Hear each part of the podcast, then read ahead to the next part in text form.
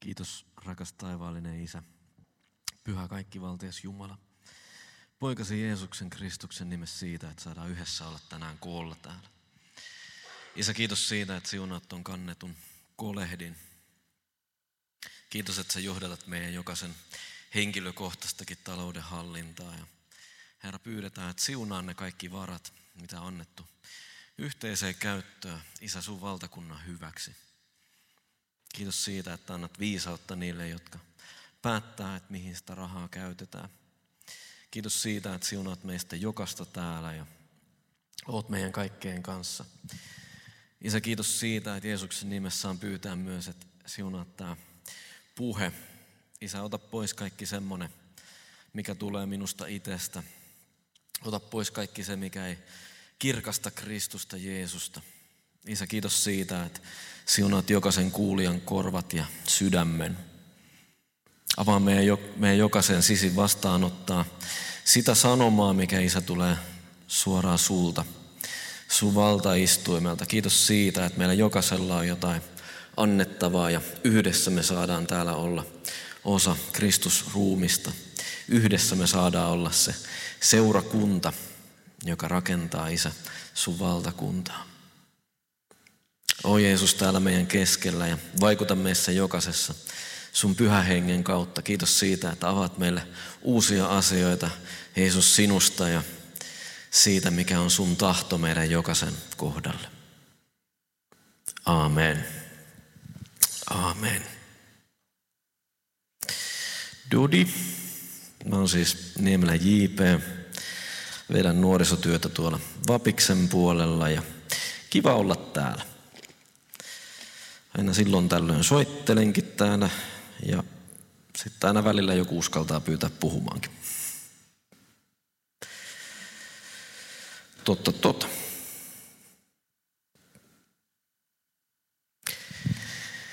Sen verran tässä heti alkuun varoitan, että mulla on kuiva huumorintaju. Ja mä myös tykkään semmosesta rehellisestä ja suorasta tavasta puhua. Ja musta olisi tosi hienoa, jos tota, se, mitä tänään puhun, niin herättäisi sussa jotain ajatuksia. Saisi ehkä aikaa jotain muutosta. Ihan tämmöisenä pikasena galluppina, että kuinka moni muistaa joka ikinen kerta jotain puheesta. Minä en näe sinun kättäsi. Ei se mitään, en muista mäkään. Ja jossain vaiheessa tässä työntekijäurallani mä aloin miettiä, että eihän tässä ole mitään järkeä. Mä en itse muista koskaan kenenkään puheesta mitään ja kukaan ei koskaan muista mun puheesta mitään. niin mä ajattelin sitten, että ehkä jotain täytyisi tehdä vähän niin kuin eri tavalla. Ehkä niissä puheissa pitäisi olla jotenkin parempi punainen lanka, mutta jotenkin me tullaan kuitenkin jostain syystä tänne yhteen, niin silloin mä ajattelen niin, että kaikki se, mitä me täällä tehdään, ja vähintäänkin tämä puhe, pitäisi olla jotain semmoista, mikä herättää sut ajattelemaan ja ehkä jopa saa aikaa jotain muutosta.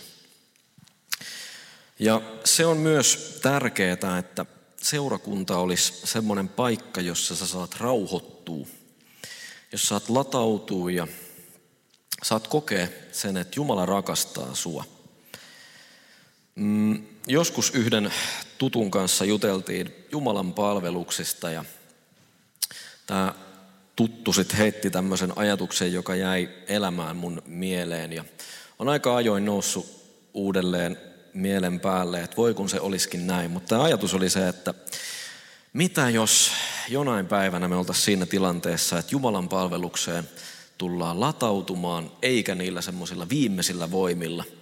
Et Jumalan palvelus onkin se paikka, missä, missä tota, sä et niinku tuu sinne väkisin, että kun mä nyt vielä tämän jaksan, niin sit alkaa toi ensi viikko ja kaikki on hyvin. Vaan sen jälkeen sä lähetkin sieltä täynnä intoa ja täynnä voimaa.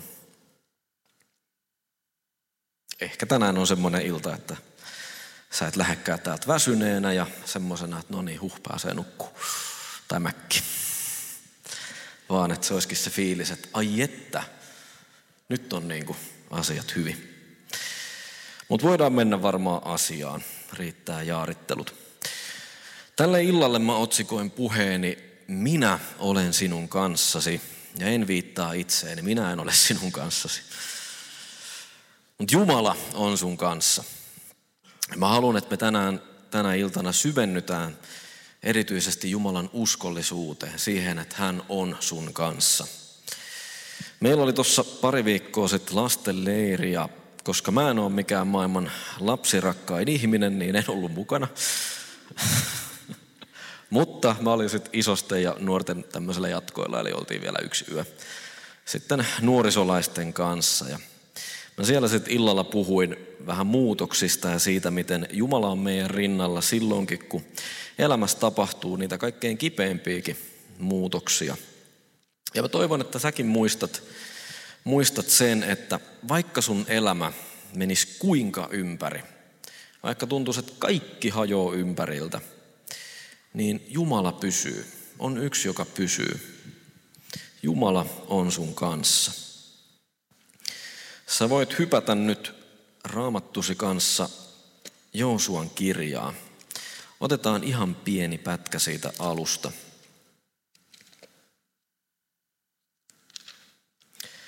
Eli Joosua 1, 5 ja 9. Ei kukaan kestä sinun edessäsi kaikkena elinaikanasi. Niin kuin minä olin Mooseksen kanssa, niin minä olen sinunkin kanssasi. Minä en jätä sinua enkä hylkää sinua. Ole luja ja rohkea, sillä sinä jaat tälle kansalle perinnöksi sen maan, jonka minä heidän isillensä vannotulla valalla olen luvannut antaa heille. Ole vain luja ja aivan rohkea ja noudata tarkoin kaikessa sitä lakia, jonka minun palvelijani Mooses on sinulle antanut. Älä poikkea siitä oikealle, äläkä vasemmalle, että menestyisit missä ikinä kuljetkin. Älköön tämä lain kirja sinun suustasi poistuko, vaan tutkiskele sitä päivät ja yöt, että tarkoin noudattaisit kaikkea, mitä siihen on kirjoitettu, sillä silloin sinä onnistut teilläsi ja silloin sinä menestyt. Olenhan minä sinua käskenyt. Ole luja ja rohkea. Älä säikähdy, äläkä arkaile, sillä Herra, sinun Jumalasi, on sinun kanssasi, missä ikinä kuljetkin. Jumala kutsui Joosuan johtamaan tätä valittua kansaansa. Suuret saappaat ja vaativa tehtävä, mutta Jumala lupas olla mukana. Herra, sinun Jumalasi on sinun kanssasi, missä ikinä kuljetkin. Ole luja ja rohkea, älä pelkää. No, toinen kaveri löytyy Tuomarien kirjasta, luvusta kuusi. Ehkä olette tästäkin kaverista joskus kuullut. Luku 6, 14-16, eli puhutaan siis Gideonista. Silloin Herra kääntyi häneen ja sanoi, mene tässä voimassasi ja vapauta Israel Midianin kourista, minä lähetän sinut. Ja Gideon vastaa Herralle, oi Herra, millä minä vapautan Israelin? Minun sukunihan on heikoin Manassessa ja minä itse olen kaikkein vähäisin isäni perheestä. Ja Herra sanoi hänelle, minä olen sinun kanssasi ja sinä voitat midianilaiset niin kuin yhden ainoan miehen. Jumalan kansa oli omien rikkomustensa vuoksi jäänyt toisen kansan armoille, mutta Jumala ei hylkää omiaan. Jumala on luvannut pitää huolta omistaan. Ja niin hän kutsuu sitten esiin tämän Gideonin. Jos me luetaan tuota kohtaa vähän laajemmin, sä voit itse vaikka ottaa kotitehtäväksi lukea tuosta vähän enemmänkin. Me voidaan nähdä, että Gideon ei ole mikään semmoinen porukan vahvin ja pelottomin kaveri. Jostain syystä. Jumala kuitenkin puhuttelee häntä sotaurhona ja kehottaa juuri Gideonia lähteä liikkeelle voittamaan kokonaisen kansan armeijan. Niissä voimissa, mitä hänellä on siinä hetkessä. Minä olen sinun kanssasi.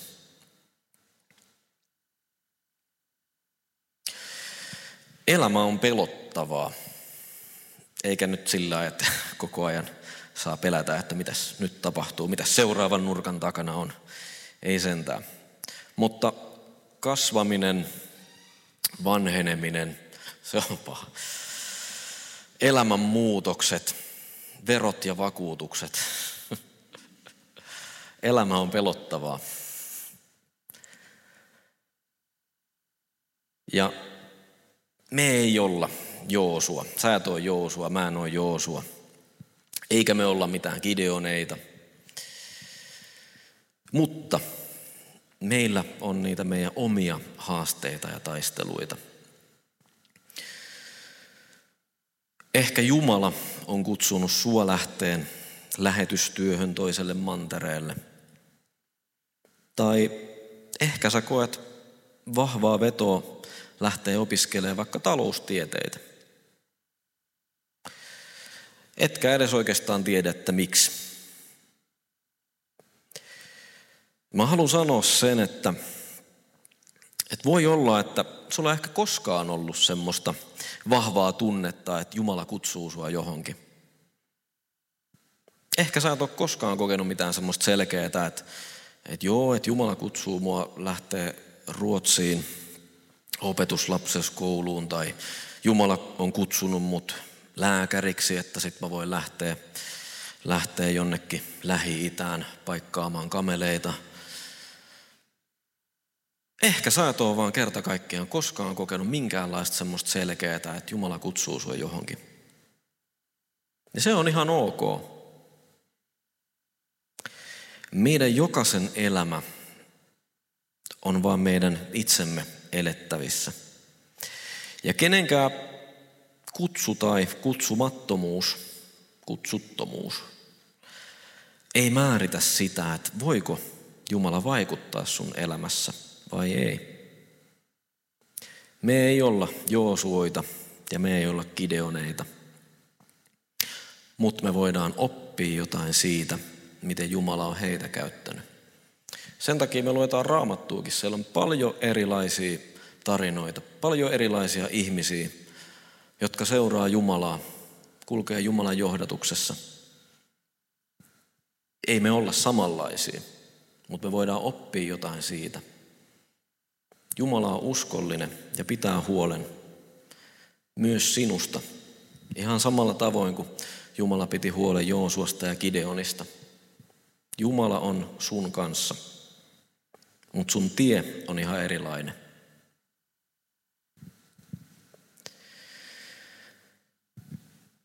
Elämän varrelle mahtuu paljon isoja asioita. Välillä pelottaa ja ahdistaa ja voi tuntua, että miten tästä voisi edes niin kuin selvitä. Ja Jumalan uskollisuus ja huolenpito, tai se, että me ollaan uskossa ja Jumalan lapsia – se ei tarkoita sitä, että me vältytään jotenkin ihmeellisesti kaikilta haasteilta ja kaikilta myrskyiltä. Uskossa oleminen on jatkuvaa kasvamista Kristuksen kaltaisuuteen. Me opetellaan rakastamaan samoin kuin Jeesus, luottamaan niihin Jumalan lupauksiin. Uskossa oleminen on tie, jolla me kuljetaan eteenpäin. Välillä mennään vähän hitaammin, yhtä askeletta kerrallaan. Välillä juostaan, kaikki on tosi selkeää ja selvää. Joskus tulee astuttua harhaan tai pysähdyttyy kokonaan. Mutta muista, että aina sä voit ottaa suunnan uudestaan kohti Jumalan valtakuntaa. Näiden parin viime vuoden aikana on tullut ainakin mun mielestä aika vahvasti esiin se, että se miten tärkeää meidän on rakentaa vahvat perustat, perustukset meidän uskolle. Ja jotenkin niin kuin luottaa siihen ja painaa se sydämeen, että, että vaikka on vaikeaa ja vaikka mitä tapahtuisi, niin Jumala sanoo myös sulle, että minä olen sinun kanssasi. Mä tein joskus vajaa vuosi sitten somessa kyselyn uskoon liittyen ja yksi kysymys siinä kysymyssarjassa liittyi pelastusvarmuuteen. Ja suurin piirtein se kysymys meni jotenkin, että ootko sä sataprosenttisen varma, että sut on pelastettu kadotuksesta. Eli jos nyt kuolisit, niin pääsisit taivaaseen. En nyt nostata teidän käsiä tai muuta, mutta mieti viisi sekuntia. Ootko sä sataprosenttisen varma, että sä pelastut? 20 prosenttia ihmisistä, jotka siihen kyselyyn vastas, ei ollut varmoja.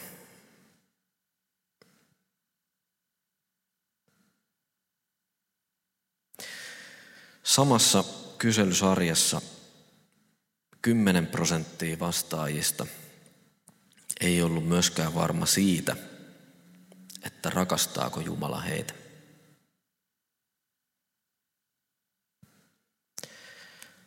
Ja 65 prosenttia vastanneista koki, että suhde Jumalaan on etäinen.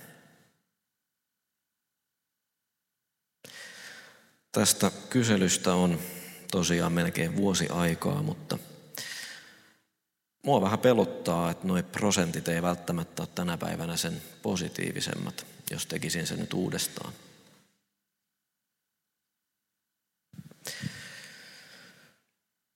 Jotta nyt edes teillä, jotka olette kuulolla, voisi olla vähän varmemmalla pohjalla usko. Vähän vahvemmin mielessä se, että, että sä voit luottaa siihen, että sut on pelastettu, lunastettu. Ja mä pyydän, että ota raamattu tai raamattu sovellus esiin ja alat tekemään vähän alleviivauksia tai korostuksia. Roomalaiskirjeen luku 5 ja erityisesti se alku, ekat 11 jaetta. Se on ehkä yksi mun suosikkipaikoista koko raamatussa, koska siinä on niin paljon todella olennaista asiaa. Luetaan yhdessä. Roomalaiskirjan luku 5. Koska me siis olemme uskosta vanhurskaiksi tulleet, niin meillä on rauha Jumalan kanssa meidän Herramme Jeesuksen Kristuksen kautta. Heti ensimmäinen jae on suoraa tykitystä, koska me siis olemme uskosta vanhurskaiksi tulleet, niin meillä on rauha Jumalan kanssa. Herramme Jeesuksen Kristuksen kautta. Jos sä oot nyt sillä mielellä, että sä et ole ihan varma, että, että jos sä nyt kuolisit, niin pääsisitkö taivaaseen. Lue tämä ensimmäinen jae monta kertaa uudestaan. Jatketaan eteenpäin. Jonka kautta, eli Jeesuksen Kristuksen kautta, myös olemme uskossa saaneet pääsyn tähän armoon, jossa me nyt olemme – ja meidän kerskauksemme on Jumalan kirkkauden toivo. Eikä ainoastaan se, vaan meidän kerskauksenamme ovat myös ahdistukset, sillä me tiedämme, että ahdistus saa aikaan kärsivällisyyttä. Jos sä nyt mietit sun omaa elämää, niin kuinka usein sä oot pystynyt suhtautumaan tällä tavoin siihen, että sulla on elämässä vaikeaa? Onko joskus ahdistanut? Mua ainakin on, ja ihan sikana. Meidän kerskauksenamme ovat ahdistukset, koska me tiedetään, että ahdistus saa aikaan kärsivällisyyttä. Jumala ei läheskään aina vastaa sillä heti. Sun elämä todennäköisesti ei muutu heti. Sä joudut odottaa. Ja joskus se on ihan tosi syvältä. se odottaminen. Mutta Jumala on uskollinen. Ja toivo on sitä, että me tiedetään ja luotetaan täysin siihen, että Jumala tulee vastaamaan. Ei ehkä huomenna, ei välttämättä viikonkaan päästä, ei välttämättä vielä edes ensi vuonna, mutta Jumala tulee vastaamaan. Jumala tulee tekemään jotain.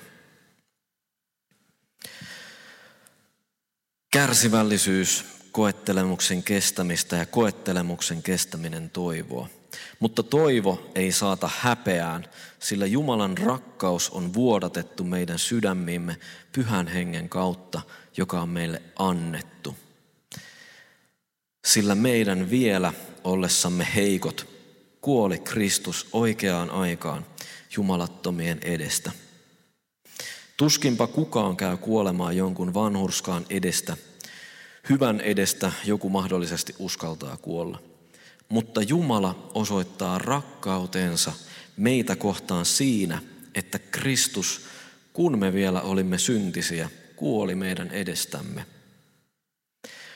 Paljoa ennemmin me siis nyt, kun olemme vanhurskautetut hänen vedes, veressään, pelastumme hänen kauttansa vihasta. Sillä jos me silloin, kun vielä olimme Jumalan vihollisia, tulimme sovitetuiksi hänen kanssaan, hänen poikansa kuoleman kautta, paljoa ennemmin me pelastumme hänen elämänsä kautta nyt, kun olemme sovitetut. Emmekä ainoastaan sovitetut, vaan vieläpä on Jumala meidän kerskauksemme, meidän Herramme Jeesuksen Kristuksen kautta, jonka kautta me nyt olemme sovituksen saaneet.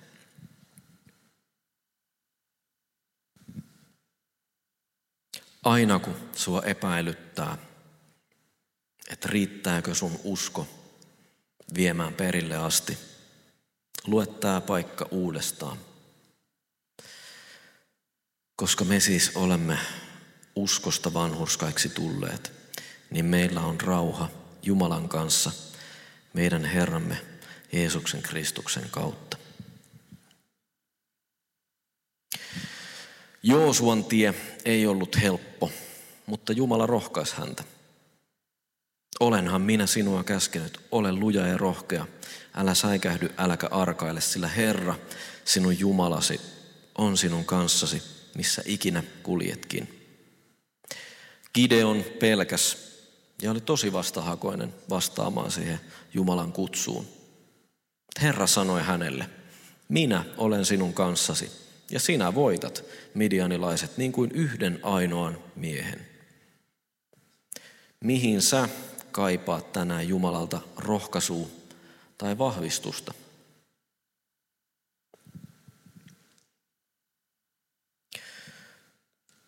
Bändi voi varmaan hipsiä tästä lavalle.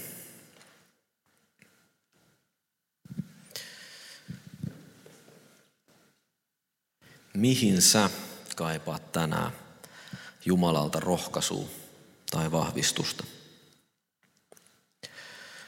Usko on kasvamista Kristuksen kaltaisuuteen, elämistä Jumalan lapsena. Joten mä haluan, että me käännetään katseet vielä hetkeksi Jeesukseen. Opetelkaa muuten arvioimaan kuulemianne puheita – ja tota, semmoinen hyvä juttu on aina pitää mielessä, että kirkastaako puhe Kristusta Jeesusta. Puhutaanko mitään Jeesuksesta? Jos ei, niin ollaan vähän vaarallisilla vesillä. Mutta lopuksi katsotaan vielä hetki Jeesusta. Ehkä muistatte sen hetken, kun Johannes Kastaja kastaa Jeesuksen – Jumala ilmoittaa siinä hetkessä Jeesuksen olevan hänen poikansa. Tämä on minun rakas poikani, johon minä olen mielistynyt. Kun me tullaan uskoon, otetaan Jeesus Kristus meidän elämän Herraksi. Meistä tulee Jumalan lapsia. Mutta ei se tasota ja suorista sitä tietä, jonka läpi me elämän aikana kuljetaan. Ton hetken jälkeen, kun Jumala oli itse ilmaissut Jeesuksen omaksi pojakseen. Jeesus viedään erämaahan.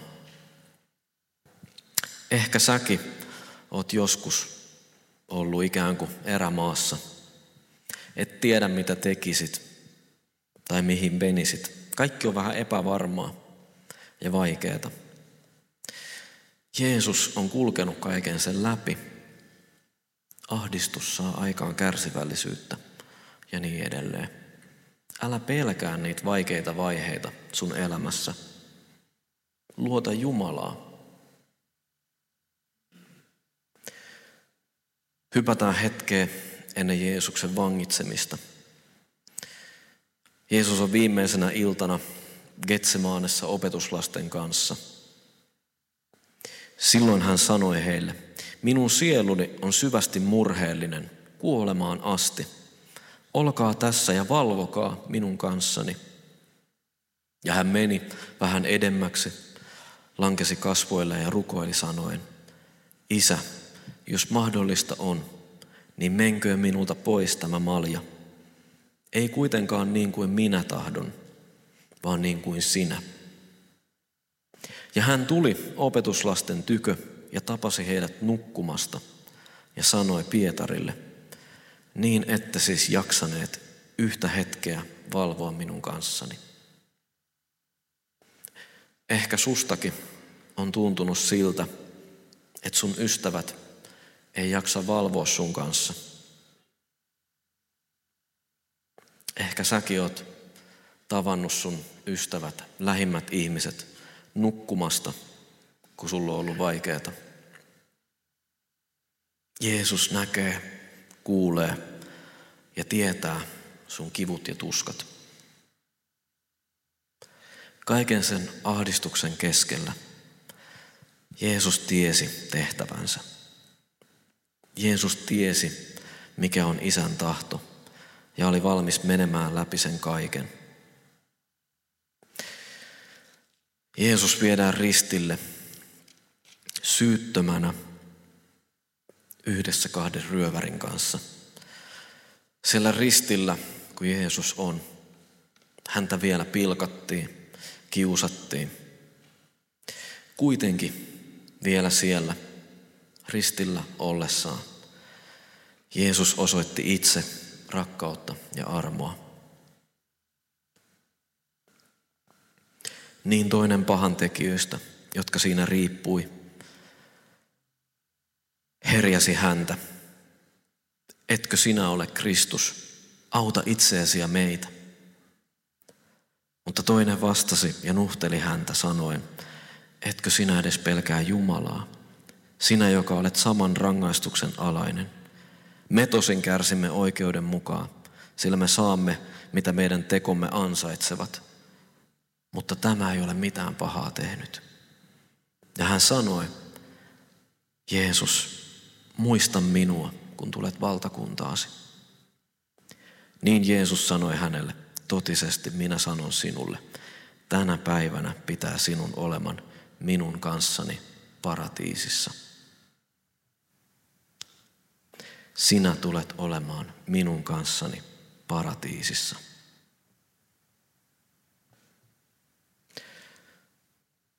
Meillä kaikilla ei ole ainakaan samanlaista kutsua. Meistä kaikki ei välttämättä koskaan koe mitään kauhean erityistä kutsua lähteä jonnekin, tehdä jotain erityistä. Meidät kaikki on kutsuttu seuraamaan Jeesusta.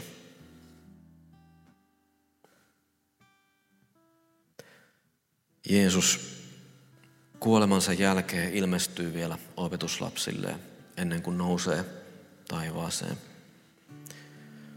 Ja antaa lopuksi opetuslapsille käskyn. Menkää siis ja tehkää kaikki kansat minun opetuslapsikseni – kastamalla heitä isän ja pojan ja pyhän hengen nimeen. Ja opettamalla heitä pitämään kaikki, mitä minä olen käskenyt teidän pitää. Ja katso, minä olen teidän kanssanne joka päivä maailman loppuun asti. Minä olen teidän kanssanne. Kiitos rakas taivaallinen Isä siitä, että sä oot luvannut olla meidän kanssa.